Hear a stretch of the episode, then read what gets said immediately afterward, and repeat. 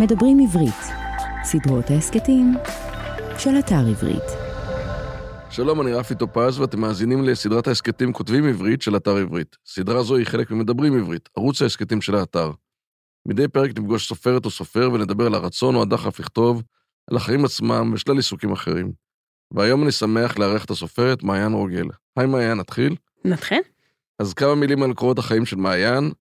היא סופרת, תסריטאית, מפתחת סיפורים ואשת נרטיב, למדה תסריטאות בסן שפיגל והשתתפה בסדנאות תסריטאות בתל אביב ולוס אנג'לס, מנחה סדנאות כתיבה, בעבר חברת נבחרת ישראל בטקוונדו, מגישת רדיו ופודקאסטים, כיום מגישה עם נילי אסיה את סופרות לאחור במסגרת מדברים עברית של אתר עברית, פרסמה סיפורים קצרים מגיל צעיר בכתבי עת שונים, ביניהם עיתון 77, המאזניים, הארץ, הו, המוסך, עברית ועוד. פרסמה שישה ספרי מבוגרים וספר ילדים, הראשון בשנת 2011, והשנה צפוי לצאת לאור רוזנה וי, שם זמני. נכון. אוקיי, אז עשינו את הפתיחה, ואני בטוח שעכשיו נשמע עוד הרבה יותר, ותודה רבה שאת פה. בשמחה, תודה שהזמנת אה, אותי. ואני גם מאוד אוהב את הפודקאסטים אה, שלך ושל אה, נילי. איזה כיף. גם אנחנו. ואני אשמח שכמו תמיד נתחיל בהתחלה ונשמע ממך קצת על החוויה שלך כ- כילדה ועל תחילת הקריאה, ומתי זה התחבר גם לכתיבה. אני חושבת שכתבתי לפני שקראתי, זאת אומרת, אה, כתבתי ב- לא במובן הפיזי של לכתוב אה, אותיות עם אה, עט ועיפרון, אלא לבנות סיפורים. זאת אומרת, אה, סיפורים זה משהו מעסיק אותי מאז ומתמיד. וברגע שלמדתי את הפעולה של הכתיבה, הדבר הזה הפך להיות אה, חלק ממני. לקח שנים עד שהתייחסתי לזה כמשהו רציני, אבל הקריאה, הקריאה הייתה עניין. אני התחלתי לקרוא יחסית מוקדם, בסביבות גיל חמש כזה, ואני חושבת שאחד מהרגעים המכוננים שלי היה שמצאתי בספרייה של ההורים שלי אה, כרך של אה, אגדות אלף לילה ולילה, גרסה לנוער, בלי ציורים כמעט, בלי זה, אותיות קטנות אה, לא מנוקד, הייתי בכיתה ב', וזה היה עבודה לקרוא את זה, ולא יכולתי להפסיק. היה שם משהו, אני עד היום זוכרת את, ה, את הסיפורים האלה ברמה שמפעילה אותי רגשית. משהו באופל של הסיפורים, במורכבות, בדרך שזה סיפורים על אנשים שמספרים סיפורים, על התפקיד של הסיפורים בתוך הסיפור, זאת אומרת, זה, זה היה מין רשת עכביש מדהימה, וזה שינה משהו. עכשיו, אה, גידלו אותי על סיפורים, הרבה מאוד קולנוע, הרבה מאוד טלוויזיה. זה, אה, אגב, זה מעניין שאת מדברת, את אומרת סיפורים ולא ספרים, מההתחלה. נכון, ואת גם אומרת שהרצון של לספר סיפור הוא היה מאוד אינטואיטיבי ועוד לפני הקריאה בכלל. נכון. זאת אומרת, את לא יודעת אפילו להסביר את המקורות, זה פשוט היה שם. זה פשוט היה שם. סיפורים מרתקים אותי. עכשיו אני אומרת סיפורים כי מבחינתי ספר וסרט וגיימינג וטלוויזיה ותיאטרון, כולם הם סביב הסיפור. הם סביב הדבר הזה, שהוא מה שמרתק אותי. זאת אומרת, זה לא שאני נאמנה למדיום אחד. כן, זה גם כן דבר שמאוד אה, מאפיין אותך כיוצרת. את יותר יוצרת אפילו מאשר דווקא, זאת אומרת, את לא דווקא סופרת ולא דווקא תסריטאית, ולא- את יוצרת, את יוצרת תוכן. ואת גם, יש כן. משהו ב, ב, ביצירה שלך שהוא באמת מאוד מגוון, גם בכתיבה, אבל גם בדברים האחרים. זה מאוד מורגש שאת מנסה תחומים, שאת מספרת סיפורים באמת. כן. זה מה שמסעיר אותי. זאת אומרת, אמ, כל פעם גם שאני פוגשת כקהל או כקוראת סיפורים שמיוחדים, שמעניינים אותי, שמפעילים אותי, זה מיד נכנס פנימה ליצירה. זאת אומרת, מיד אה, אני מרגישה כאילו יש לי עוד, אה, עוד ידיים, עוד דרך לספר סיפורים, שזה, זה, זה הדבר, הקסם של הסיפורים. ואם חוזרים לאלף לילה ולילה ולקריאה, ובאמת, אפילו הדבר הראשון שככה את אומרת ריתק אותך, זה היה סיפורים. ואוסף סיפורים ככה גם אה, מעולם כמעט אחר. ואיך את זוכרת את עצמך ממשיכה, ואת מתי את מרגישה, ואת זוכרת שאת התחלת לכתוב גם. אני כתבתי, אתה יודע, כתבתי כמו שילדים כותבים. זאת אומרת, כתבתי שירים, וכתבתי סיפורים, וכתבתי לבית ספר, וזה לא שזה היה אה, הדבר, אבל, אה, אבל זה כל הזמן העסיק אותי. קראתי הרבה, ראיתי הרבה, דיברתי על זה הרבה, דמיינתי הרבה סיפורים, מאוד העסיק אותי, ואני חושבת ש shifting point נוסף היה ב- בכיתה ז', שהייתה לי מורה נפלאה לספרות, טלי אשר, שעד היום אנחנו בקשר, אה, והיא נתנה לנו מטלה, לכתוב סיפור קצר בעקבות אה, בלדה. וכתבתי סיפור בעקבות הבלדה שר היער, וזה היה סיפור אימה. והוא היה אפל והוא היה dark, ו... וניצחתי בתחרות הכיתתית הזאת, קיבלתי מתנה את אה, מקץ 20 שנה של או הנרי. אה, ובעיקר קיבלתי את, ה, את הפוש הזה, זאת אומרת, היא באה ואמרה לי, את עושה את זה טוב, את יודעת לספר סיפור, את צריכה לעשות את זה עוד. אפילו הז'אנר של הסיפור, עוד פעם, זה היה משהו שהוא היה לך טבעי, או שזה היה השראה ממשהו? זאת אומרת, למה בחרת דווקא... השאלה על, על מערכת היחסים שלי עם הצד האפל של הסיפורים זו, זו שאלה מאוד uh, מורכבת. אני לא יודעת עד הסוף לענות. אני מגיל מאוד צעיר התחלתי לראות ולצרוך סיפורי אימה, אני חושבת גם שבתוך נניח אלף לילה ולילה, זה אחד הדברים שמאוד מאוד משך אותי. אתה יודע, אנחנו לא תמיד יודעים מאיפה דברים מגיעים, אבל, אבל זה הגיע משם. Uh, ומגיל נורא צעיר הייתי רואה סרטי אימה, הייתי, הייתי פיצית, אני חושבת הייתי כיתה ב'. הייתי הולכת עם אמא שלי כל יום חמישי לספריית וידאו ולוקחת שני סרטים. אחד, אה, סרט אימה ממדף האימה למבוגרים, ואחד סרט ילדים כמה שיותר מטופש ודבילי מהאגף של הילדים. ובימי שבת בוקר ההורים שלי היו ישנים, אני הייתי יושבת ורואה סרט אימה, ואחריו את סרט הילדים כדי להירגע. ככה שאתה יודע, כיתה ב' ג' כבר הייתי דברים כמו משחק ילדים ופרדי קרוגר, ו- וזה הלך והסלים משם. איך, ואיך אימא שלך התייחסה לזה? זאת אומרת, זה הפריע לה? זה הטריד אותה? או היא... אין שום בעיה, סרט אימה בכיתה ב' זה נראה הגיוני. תראה, אני חושבת, אה, יש כאן שאלות שצריך לשאול אותה, אבל, אה, אותה, את אבא שלי, אבל כאילו לא היה אף פעם שיחה של, אה, שאומרת משהו שהוא אפל הוא אסור. אני זוכרת עצמי אפילו כ, כילדה די צעירה יושבת ורואה איתם את אני קלאודיוס. סדרת המופת של ה-BBC, זה מה שהראו, אתה יודע, יום שישי אחרי צהריים, זה מה שהיה. וזה ריתק אותי, וזה סקרן אותי, זה הכריח אותי ללמוד לקרוא כתוביות, כי היה שם משהו כל כך מרתק, הדמות של קליגולה, אני כאילו, זה לא יצא לי מהראש, הייתי קטנה. ובמקום להציב, אה, אתה יודע, גבול נוקשה של להגיד, זה לא, הייתה שיחה שאומרת, אוקיי, אפשר לדבר על זה, אפשר להסתכל על זה, אפשר ליהנות מזה. זה מעניין, כמובן, כבר עכשיו השיחה גולשת מאוד בטבעיות בין uh, סדרה, סרט, ספר, והכל סיפורים, והכל חוזר לעניין הזה של באמת לספר את הסיפור. בתור ילדה ראית הבדל? זאת אומרת, אמרת, חוויית הקריאה היא חוויה שונה מצפייה, או שמבחינתך זה הכל דיבר וסיפר את אותו דבר בדרכים אחרות? אני חושבת שזה זה, זאת אומרת, זה, זה, הפעולה הייתה בתוכי. הפעולה היא תודעתית, היא רגשית, היא פיזית. המדיום, כמובן, כל מדיום זימן איתו משהו אחר, אבל uh, אהבתי את הכל. זאת אומרת, הכל עבד. כל דבר שהיה סיפור, שהיה חוויה סיפורית, עבד. גם, זוכרת, זה, זה היה אחד הרגעים שגם לימדו אותי איזה משהו, הייתי ד', ה', משהו כזה, וההורים שלי לקחו אותי ביום שבת למוזיאון מדע קטן שהיה בגבעת רם, אני חושבת שקראו לו עין רואה או משהו כזה, וכדי ללמד על פרופורציה, הם עשו שם מין סיפורון קטן, שבו אתה נכנס לחדר אחד שבו אתה ענק, ואז אתה עובר מסדרון, וכאילו אתה חוזר לאותו חדר, אבל אתה חוזר לשכפול שלו נורא מוגדל, ועכשיו אתה גמד, והם דיברו על, כי היה שם איזשהו מיני סיפור על איך אתה הופך מגמד לענק. וזה היה נורא חווייתי, כילדה, הדבר הזה של רגע, קודם זה היה קטן, עכשיו זה גדול, מה הגודל שלי מול זה, מה קרה לי במעבר, זה שזה עבר דרך הגוף, היה משהו נורא משמעותי. וגם זה סיפר סיפור. אומרת, גם זה פעל על התודעה והגוף, הרי הכל נכנס לנו לדרך שאנחנו חווים ורואים את העולם. ומתי ידעת שאת uh, רוצה שזה יהיה חלק מהחיים שלך במובן שזה, שבזה תעסקי, שאת תספרי סיפורים? ההתחלה של זה הייתה בסביבות uh, גיל 16, שגם הייתי בסדנאות כתיבה uh, בבית ספר, הנחתה אותם ליאת קפלן האדירה. וליאת קפלן גם הקימה את מתן, את סדנאות הכתיבה לנוער שהיו אז של החברה למתנ"סים יחד עם שרון אס, והיא אמרה לי, זאת אומרת, את יכולה להגיש, כל מי שהיה איתנו בקבוצה הזאת של הכתיבה יוצרת בבית ספר, היה יכול להגיש. עכשיו, חשוב להגיד שעד הנקודה הזאת כן כתבתי. כתבתי, ניסיתי לכתוב סיפורי אימה, ניסיתי לכתוב עם חבר מאוד טוב שלי, כתבתי לעיתון של הכיתה, כתבתי. אבל uh, שם התקבלתי לתוכנית הזאת, היינו 15 בני נוער מכל הארץ, ונפגשנו למחנות כתיבה. זה אומר חמישה ימים מרוכזים. הקולים של החבר'ה. קולים, בוא, זה כותבים, קולים זה לא. זה הווירדוס של החבר'ה אם כבר. והיינו יושבים חמישה ימים בגבעת חביבה עם עוד ילדים מעוד סוגים של אמנויות. אנחנו היינו שם חמישה ימים, הם היו יותר.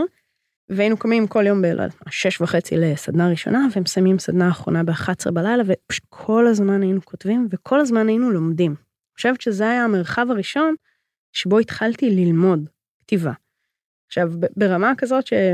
הייתה לנו איזושהי סדנת תרגום בגיל 16, אז ישבנו, קיבלנו שיר של אמילי דיקנסון, ערימה של מילונים, ונשלחנו במשך ארבע שעות לתרגם אותו בית בארבע דרכים שונות. שזה זה כאילו הרבה מעבר ללימוד שבא ואומר בואו תמצאו רעיון ותהפכו אותו לטקסט ואיזה יופי כתבתם. ושם למדתי על להתמודד עם עריכה ועל לדייק רעיון ולעמוד מול קהל ולקרוא טקסט שלי ולבחור בו ולאבד אותו. זאת אומרת, אה, זה ממש היה הכשרה מקצועית מגיל נורא צעיר, וזה התחיל לעניין אותי. אני חושב באמת שכשאני קורא את הדברים שאת כותבת, אז באמת רואים המון המון המון רהיטות. זאת אומרת, המון המון שנים של ניסיון, הבנה של כתיבה מאוד לעומק, וזה נראה גם מאוד טבעי. אז זו חוויה מאוד מעניינת לקרוא את הכתיבה שלך. אז הבנת בגיל הזה, כבר בגיל מאוד צעיר, שאת רוצה לעסוק בדבר הזה, אבל בכל זאת בחרת בסוף בעולם של תסריטאות דווקא. נכון, כי היה שתי סיבות. בכלל, אחרי התיכון, אחרי הצבא, היה שלב של לבחור מה אני הולכת לעשות. היו לי כל מיני אופציות אה, מללכת ולעבור איזושהי הכשרה באיזו תוכנית מיוחדת בנחל סורק אה, לביקוע האטום פחות או יותר, אה, דרך לעשות תואר, היו כל מיני אפשרויות. והייתה לי שיחה עם אבא שלי, שבא ואמר, תשמעי, תוכן זה משהו שצריך, ובלי מספרי סיפורים יש הרבה מאוד תעשיות שלא יכולות לעבוד. לספר סיפורים שווה כסף. יש לך כבר מקצוע, לכי תלמדי אותו עוד. זה אחד, ושתיים, היה חבר מאוד טוב שעבדתי אז בחנות ספרים, כי כל סופרת צריכה לעבוד בחנות ספרים באיזשהו שלב, שאמר לי, תשמעי, אין דבר כזה סופר מובטל, יש תסריטאי מובטל, אז לכי תלמידי תסריטאות כדי שתוכלי להיות מובטלת אם צריך. אה, ואז הלכתי ללמוד תסריטאות, כי, כי שוב, זה היה לחדד עוד את המיומנות של איך לספר סיפור. עכשיו גם קולנוע וטלוויזיה מהווה אדירה שלי. אמא שלי עבדה הרבה מאוד שנים בטלוויזיה הישראלית, וגדלתי שם, מאחורי הקלעים, ואחרי הצבא זכיתי לעבוד על סט של, אה, של סרט של צפל ישורון, אה, שנקרא קרב בירושלים. הייתי אחראית אפקטים מיוחדים, זה אומר שהסתובבתי עם ג'ריקן ענק, מלא דם מלאכותי ושפכתי באופן אקראי לכל עבר, היה מעולה, נראיתי כמו, כאילו ברחתי מקצבייה לכל הפחות. ונדלקתי על זה. נדלקתי על הדרך הזאת שבה יש סיפור, ועכשיו יש כאן 100 איש שעסוקים בלספר אותו בהמון כלים, בהמון חלקים. העניין של לתזמר את זה, העניין של מי רואה את התמונה הגדולה ויכול לכוון את כל החלקים כדי שהכל ייפול למקום, הדבר הזה הדליק אותי אה, וסגר סופית את השאלה, וזה מה שבאמת הלכתי ללמוד. והלימודים עצמם, לימודי התסריטאות, כשאת חושבת על זה כחוויה וכהשפעה על כתיבה בכלל ועל הקשר של זה של כתיבת פרוזה? וואו, היה מעולה. דבר ראשון, היו לי מורים לכל אורך הדרך, אני באמת זכיתי למורות ומורים מדהימים.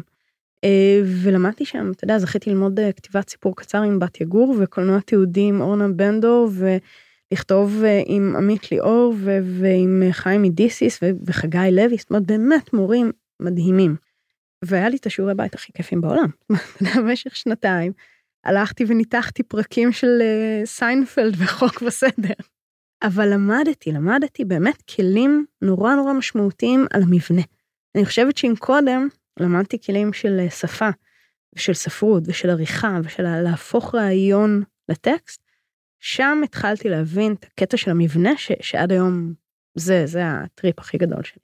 אז בעצם כשאת יודעת, יש אה, הרבה כותבים היום שמסתכלים על באיזשהו סוג של אה, פחד על עולם הטלוויזיה כמה שבעצם משתלט, ועל הפרוזה שנעלמת, ועל עושים הפרדה מאוד חדה בין ספרות לבין אה, עולמות אחרים של אה, יצירה. את רואה את זה כמשהו שבאמת, אה, גם מבחינתך האישית, המעבר בין אה, כתיבה פרוזה לבין תסריט משהו מאוד טבעי, וגם מבחינת העולם. זאת אומרת, את, את רואה את הדרכים לספר סיפור, האם את רואה איזושהי סכנה לעולם הפרוזה? את מסתכלת על זה בכלל ככה, שאת חושבת שזה התפתחויות? אני חושבת שהסכנה היא בקיבעון שלנו ככותבים. זאת אומרת, התקווה הזאת שמה שפעם היה דרך טובה לספר סיפור עדיין יהיה דרך טובה לספר סיפור, זה לא תופס. זה לא אומר שפרוזה היא לא כלי טוב, היא לא מדיום טוב. זה אומר שגם הפרוזה שלנו צריכה להישען על מי אנחנו היום ומי הקהל שלנו היום. עכשיו, השיחה שלי על קהל תמיד כאילו מעוררת ויכוחים, כי אני מסתכלת על הקהל. אני מסתכלת על הקוראים שלי, מבחינתי לספר סיפור זה דיאלוג של אדם ו- וקהל. בלי הקהל זה לא, זה לא זה, זה נשאר כתיבה יוצרת, זה נשאר כתיבה למגירה. אני באמת רואה את מה שאנחנו עושים בעולם כ- כהשתלשלות של אה, מספר הסיפורים של פעם ליד המדורה.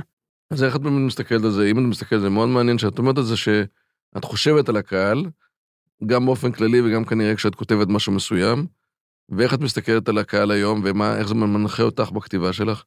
אני חושבת שהתודעה שלנו כבני אדם משתנה, העולם שאנחנו חיים בו משתנה. הסבלנות, כמה זמן יש לי עד שאני כותבת, עד שהקהל שלי רוצה, כאילו, יושב ואומר, אוקיי, ומה? בסדר, איזה יופי, אחלה. אקספוזיציה מהממת, מה קורה? אוקיי, שאלת המה קורה.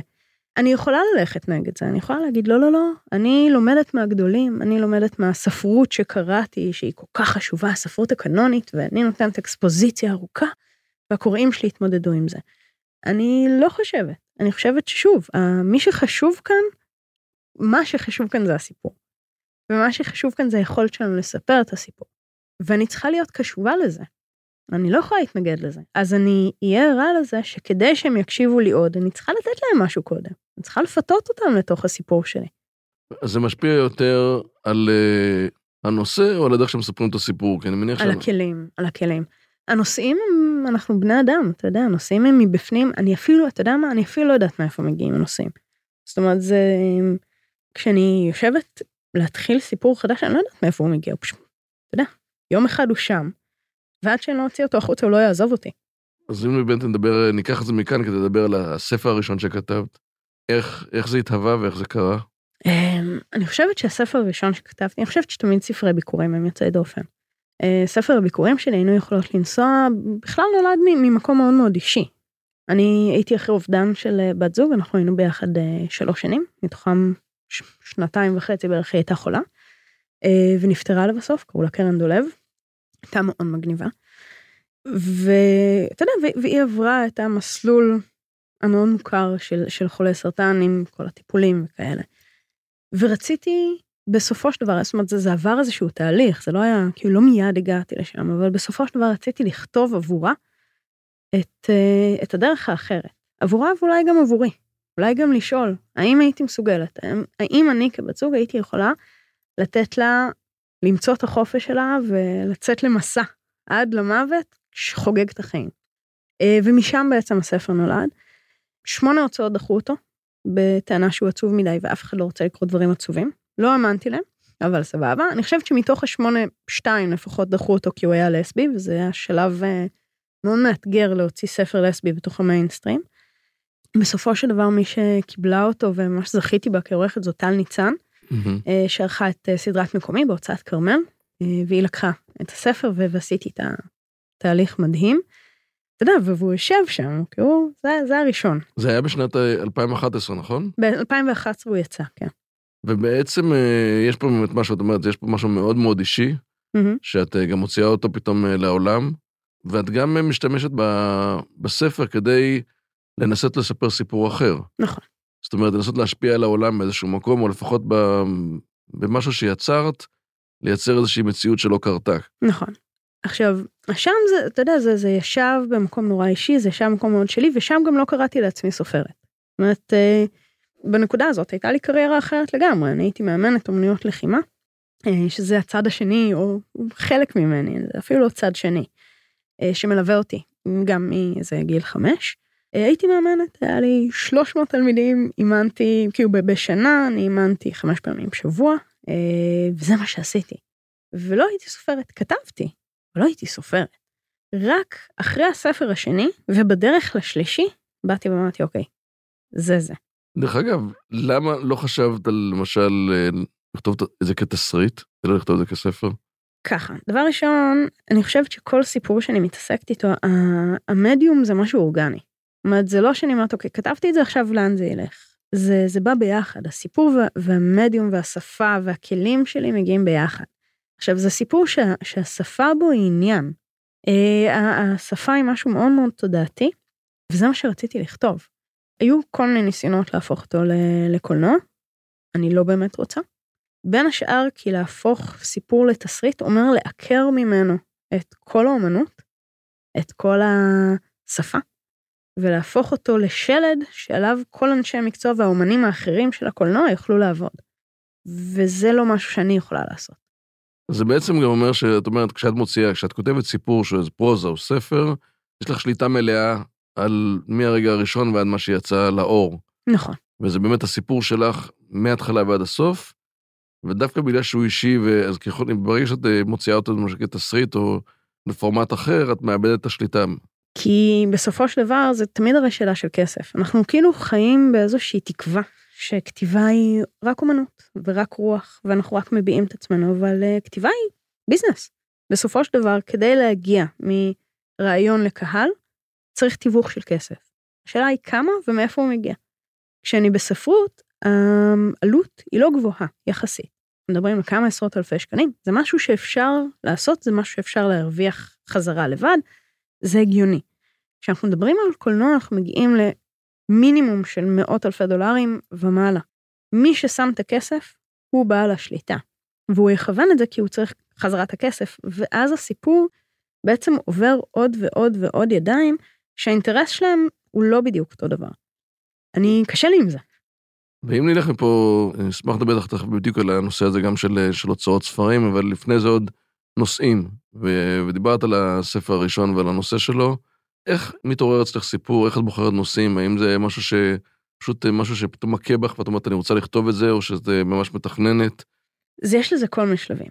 אתה יודע, אני יכולה לענות לך על זה נורא נורא רציונלי, אני יכולה לענות את, ה, את הלא רציונלי, שהוא כנראה ככל יותר אמת. והלא רציונלי אומר שמגיעה נקודה, אין לי מושג אף פעם מתי ואיך ולמה, שיש לי משהו, שיש לי ריח וטעם ותחושה ומראה ו- ואיזשהו image בראש, זה יכול להיות של מקום, של דמות, של תקופה, של, של רגש. זה מגיע לרוב יחד עם איזושהי שאלה אנושית שמעסיקה אותי, ו- ואני כאילו, שאלות נובעות לי מתוך סיפורים, זאת אומרת, אני הוצאתי ספר אחד ו- ויש איזו שאלה שעוד מעסיקה אותי משם הלאה, אבל זה תמיד מתחיל מה, מהצצה הראשונה, כמו, כמו להציץ לתוך נרניה מתוך ארון הבגדים. אוקיי, אז בהתחלה יש רק פנס, ואז אני מתחילה לחקור, ואני מתחילה לשאול שאלות, ואני מתחילה להסתובב בתוך הדבר הזה ולהכיר אותו יותר ויותר, אה, עד שפחות או יותר הוא רודף אותי. עכשיו, אה, הייתי רוצה להגיד שיש רעיונות שאני עוזבת, אין רעיונות שאני עוזבת. לפני שהתחלת לכתוב עדיין, נכון? כן, כן, ה... כן. לא נגעתי עדיין במילה אחת כתובה. אם זה, אם זה סיפור, אם זה רעיון, אם זה מקום, עולם, תחושה, משהו שמעסיק אותי מספיק זמן, כמה חודשים, הוא מקבל פנקס.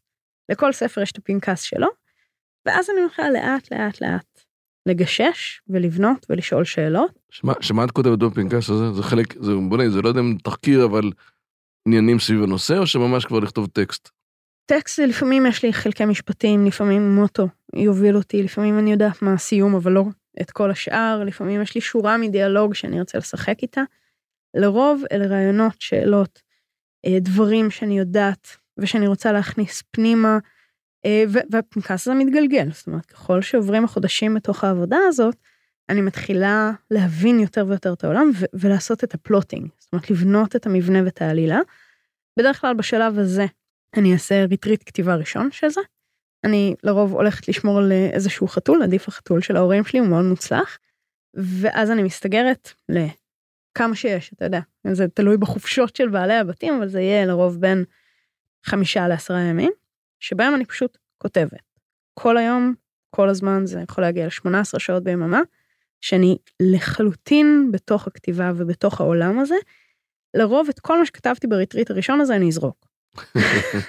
אבל זה ייתן לי את הבסיס. רגע, את כותבת על מחשב או שאת עדיין... על מחשב. אוקיי. בשלב הזה זה כבר על מחשב, ושם אני כבר ממש נכנסת לתוך הדבר עצמו. אמ, בדרך כלל אני צריכה לפחות עוד ריטריט אחד כזה בהמשך, הרבה, אחרי, אחרי הרבה חודשים של מחקר ושל בנייה ושל עבודה, כדי להגיע לטיוטה ראשונה, ואז עוד פעם, את כל הדבר הזה בשביל טיוטה שנייה, ואז אני... אז ממש את, ב... את ברמה של ימים את כותבת טיוטה? זאת אומרת, אחרי שאת כבר באמת הכל הבשיל והכל קרה. כשהכל ו... הבשיל, כן. כן, זה, זה די מוטרף, זה כסף כאילו לא סביר, אני אוכלת מעט מאוד, בתוך התהליך ישנה מאוד מעט, ופשוט אה, כותבת. וכשאמרת לפעם הראשונה שאת יושבת וכותבת, וזה באמת הכל הולך בסוף, אה, את, את לא משתמשת בזה, זה סוג של בעצם אה, מין ה-back office שלך להבין מה את הולכת לכתוב אחרי זה. כן, כן, כי זה, זה המקום שאני פוגשת גם את השפה הספרותית שאני בוחרת, כי לכל ספר יש מבחינתי לא רק ז'אנר אחר ולא רק סיפור אחר, אלא גם שפה וכלים, שם המקום שאני מקבלת, או, או לפחות מתנסה, אתה יודע, ב, בכל ה... ממשלב עד למבנה, אה, עד לדמויות, ושם גם המקום של הרבה מאוד כתיבה שהיא מאוד מאוד אינטואיטיבית, שאחר כך אני צריכה לשבת ולעבוד איתה. ונדבר רגע עכשיו באמת לגבי העניין הזה של, ה... של ההוצאה של הספרים. Mm-hmm. אפרופו זה שאת מאוד אה, גם יצירתית מבחינת הפורמטים, וגם מאוד מעניין אותך דברים אה, מגוונים, גם מבחינת הוצאות ספרים, בעצם הקמת לעצמך הוצאה מתישהו. נכון. ואמרת, אני מוציאה את הספרים בהוצאה שלי. למה? איך את מסתכלת על זה? איך את מסתכלת על השוק בכלל? תראה, עם כל ספר זה היה סיפור אחר. עם ספר ביקורים לא העליתי בדעתי להוציא את זה לבד, זה גם לא מאוד היה נהוג בנקודה הזאת, אה, ומאוד מאוד רציתי את ההכרה ואת הגב ואת ההתקבלות הזאת, שהיא הייתה מאוד רבת ערך, אני חושבת שהיא ממש סללה לי דרך מאוד מאוד משמעותית. אה, הספר הבא שלי, יער, מה לעשות, יצאה נובלה אפלה למבוגרים, מעשייה, שהיא ממש, אתה יודע, once upon a time כזאת, והיא קצרה. הגעתי איתה להוצאות ואמרו לי, תשמעי, זה נורא נורא יפה, מאוד מאוד אהבנו, פשוט תעריכי את זה פי חמש וכאילו אנחנו שם. עכשיו אין לזה פי חמש כי, כי זו השפה, כי יש שם איזושהי שפה ואיזשהו טון ואיזושהי פואטיקה, ש, שככה אני צריכה לספר את הסיפור הזה, מה אני אעשה? יש לי, זה זה. זה. אתה לא יכול להפוך במעשייה, אה, אתה לא יכול לספר באמת את סינדרלה הנקי בלא יודע, 50 אלף מילה. אז יש משהו נורא מזוקק בדבר הזה. אז זה לא הלך בהוצאות, הוציאו, הציעו לי אולי להפוך את זה לקובץ סיפורים, אבל נורא רציתי שזה יהיה, שיעמוד בפני עצמו. אה, ואז לשמחתי פגשתי את אליה אלון, שאז אה, הקימה את ג'אמפ סטארטר, והיא אמרה לי, אוקיי, הנה, תכירי, מימון המון, מה את אומרת? ופתאום הייתה אפשרות. וזכיתי באמת למעטפת, זאת אומרת, אני חושבת שזו הנקודה שהתחלתי להכיר מה זה קהילה. ו- והדבר הזה הוא זה שמאפשר את הכתיבה שלי, והוא גם זה שמחבר אותי לשיחה הזאת של, של מספר סיפורים והקהל שלו. צריך אבל הרבה ביטחון עצמי אה, בספר שני לבוא ולהגיד, דווקא בגלל שאת יודעת, את כותבת, את מכירה את העולם הזה, להגיד, אוקיי, אני סומכת על עצמי, אני אוציא את זה לבד, לא אוציא את זה בהוצאה עם זה, אני אלך לגיוס המונים, המון המון דברים ביחד, בלהחליט לעשות אותו בספר שני. תראה, זה מאוד מפחיד. זה מאוד מפחיד כל פעם. אני, אחרי שהוצאתי, אתה יודע, בעצם מתוך ששת הספרים שלי למבוגרים, ארבעה יצאו עצמאי, שניים יצאו בהוצאות. זה לא פחות מפחיד, לא ככה ולא ככה, זה תמיד מפחיד. כי זה תמיד הנקודה שהתודעה שלנו והחוויה האישית שלנו פוגשת את החוץ, שמשהו שהפך להיות, שהוא, שהוא שלנו לגמרי. אתה יודע, זה עולם שרק אני הייתי בו. ועכשיו אני פותחת לכולם את הדלת, והם נכנסים ויש להם דעות, אתה יודע, על הריהוט והצבע של השטיחים. אתה הרגשת גם שהשוק מסתכל על זה, או הקהילה, בסדר, הספרותית, מסתכלת על זה אחרת? בטח, בטח. יש בזה הרבה פחות יוקרה. עכשיו, יש בזה הרבה פחות יוקרה מכל מיני סיבות. יש את השיחה על שומרי הסף, ויש את השיחה על התמסחרות, ויש את השיחה על כסף. עכשיו, אני חושבת שברגע שאתה מוציא ספר לבד, אתה לא יכול לעצום עיניים מול הקהל שלך, ומול המילה הזאת שאף אחד לא אוהב, שיווק. עכשיו, אני לא רואה את זה כשיווק, אני לא רואה את זה כ- כדבר אה, סליזי. אני רואה את זה כזה שאני מזמינה את הקוראים שלי לתוך העולם החדש הזה שמצאתי, ושאני פותחת עבורם את הדלת, כי אותי זה הגניב, אני כותבת את זה כי זה, הסיפורים האלה מעיפים אותי. אבל למשל אה, בזאבה, שזה הספר אה, כן. האחרון לפני הספר הבא, mm-hmm. קרוב, את בכלל חשבת ללכת להוצאה, או את אמרת ישר אני עושה את זה לבד? אני לא חשבתי ללכת להוצאה. היה לזה כל מיני שיקולים, גם ספרותיים, גם כלכליים. ספר אחד קודם, המכניקה של ריק, שהוא מדריך לכותבים, הוצאתי בעצם באמצע הקורונה, לא היו חנויות ספרים, לא היה טעם ללכת להוצאה. עשיתי אותו לבד, ובעצם במהדורה יחסית קטנה מול הקהילה שלי, וזה עבד נהדר. ובעצם הקמתי לעצמי חנות קטנה, אתה יודע, לא עשיתי כל מה שצריך כדי בתוך הקורונה לשרוד עם ספר. וזה היה לי כיף. ואז אה, הגיעה זאבה ועשיתי את החישובים הכלכליים הקרים, אוקיי? והחישוב אמר ככה, אם אני עכשיו אוציא אותו לבד, ואני אדפיס מספיק ספרים כדי שהוא יגיע למבצעים ברשתות, עם כמה שהרשתות משלמות, אני אהיה בחובות של 5,000 שקל אם אני אמכור את כל הספרים. אוקיי? לא. לא הסכמתי לזה. לא הסכמתי לזה כי... למה? למה בעצם? אה, עכשיו, אני, אני מאוד קרועה בדבר הזה, כי מצד אחד, להוציא לבד אומר שמראש אתה פונה לקהל יותר קטן, לקהל שבא איתך, לקהל שאתה מכיר אותו. אוקיי, זאת אומרת, יש כאן איזושהי פריבילגיה נורא גדולה. אני פוגשת בצורה כזו או אחרת, דיגיטלית או face to face, או אחרי או לפני, את רוב האנשים שקוראים את הספר. הדבר הזה הוא אישי, אני יודעת שכמעט כל מי שקורא את הספר, שומר אותו בבית, זה לא ספר שמגיע לספריות רחוב. יש כאן משהו נורא אישי בדבר הזה, אבל זה כמויות קטנות. זה לא להתפוצץ, אתה יודע, אנחנו לא מציפים את השוק, זה לא יהיה מקום ראשון ברבי המכר. אה, זה ויתור על הדבר הזה, על ההתקבלות הזאת, על המספרים, אבל זה, זה משהו אחר. ואת שלמה עם זה אגב? זאת אומרת, דווקא, בגלל, לא. דווקא בגלל שאת מוכשרת ודווקא בגלל שאת אה, מאוד מנוסה ודווקא בגלל ש... זאת אומרת, אין, לכאורה, אין סיבה שזה לא יצא בהוצאה. לכאורה, אבל שוב, יש כאן כסף, כסף מעורב. עכשיו, אה, זאבה הוא ספר א' שיש בו אה, עירוב ז'אנרים שמאוד מקשה על איפה לשים אותו במדפים הסטנדרטיים. אה, ב', יש בו אלמנטים קווירים, שמיד כי הוא מתחיל להיות עם זה איזשהו עניין, כי עד כמה שהיינו רוצים להאמין שזה לא ככה, עדיין כל דבר שהוא כן? מחוץ את להטו. חושבת שזה עדיין בעייתי? בטח, בטח, ברור. במיוחד אם זה אה, להט"בים לא נחמדים. זאת אומרת, אה, המרחב המיינסטרימי אוהב את הלהט"בים שלו נחמדים וסימפטיים. מותר להם לסבול, אבל שהם יהיו נחמדים. ומה לעשות שלא כל הדמויות נחמדות, גם הלהט"ביות. עכשיו, זה, זה ספר שיש לו מבנה אחר, שהוא dark, שהוא פרינג' במהות שלו. להכניס אותו למיינסטרים היה להתפשר ספרותית. ולא רציתי להתפשר ספרותית. זאת אומרת, עשיתי כאן בחירה, ידעתי שאני הולכת למכירה של כמות קטנה יותר, אבל ש, שהיושרה שלי כסופרת תהיה, תהיה שם עד הסוף. והנה נדבר על זה, לספר הבא, מכיוון שאת בעצם כבר הזכרת אותו. את יכולה לספר לנו כמה מילים עליו? אני, אני בנקודה הזאת של אה, עוד רגע אני נכנסת אה, לתהליך העריכה, אני עוד לא יודעת. את כתבת אותו כבר, נכון? הוא כתוב, הוא כתוב במלואו, והוא קיבל לשמחתי מענק אה, תמיכה של קרן רבינוביץ', והוא יוצא השנה. איכשהו. אני לא מגלה עליו הרבה. הפעם אני אוקיי. לא מגלה על זה, דיברתי דיברתי יותר, הפעם אני לא מגלה, אני מנסה טקטיקות אחרות.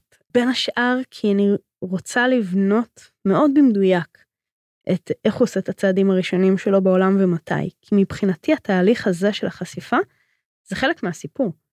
אני יכולה להגיד שהוא לא דומה לשום דבר שכתבתי, עוד פעם, ז'אנר חדש ואחר לגמרי. על פניו, כאילו ספר שהוא הרבה יותר מתאים לצאת בהוצאה, אני לא מוציאה אותו בהוצאה. אני לא מוציאה אותו בהוצאה כי עכשיו כבר קרה משהו שלא עד הסוף צפיתי שיקרה, אני התמכרתי לחוויה הזאת של להוציא לבד משני כיוונים. אחד, המעטפת המקצועית, יש לי, אני עובדת עם אנשים שמרתק אותי לעבוד איתם. אה, ממש יש לי איזשהו צוות ש- שהולך איתי. זאת אומרת, יש לך אה, באמת, אה, למשל עורך או עורכת קבועה, אה, את עושה את כל התהליכים של הוצאה? שאת- כן, כן, כן, אני עושה את כל התהליכים של הוצאה, כל ספר עובר הכל מאוד מאוד בקפדנות ודקדקנות, יותר הרבה פעמים כפי שהוצאת ספרים יכולה להרשות לעצמה. כי אתה יודע, אני, ברמת זה שאני יושבת לעשות הגהות, אני יושבת עם המגיהה המעולה שלי בזום, ואנחנו עוברות תיקון תיקון כדי לדייק את, ה, את הנימים הכי קטנים של, ה, של הסיפור והשפה והבחירה.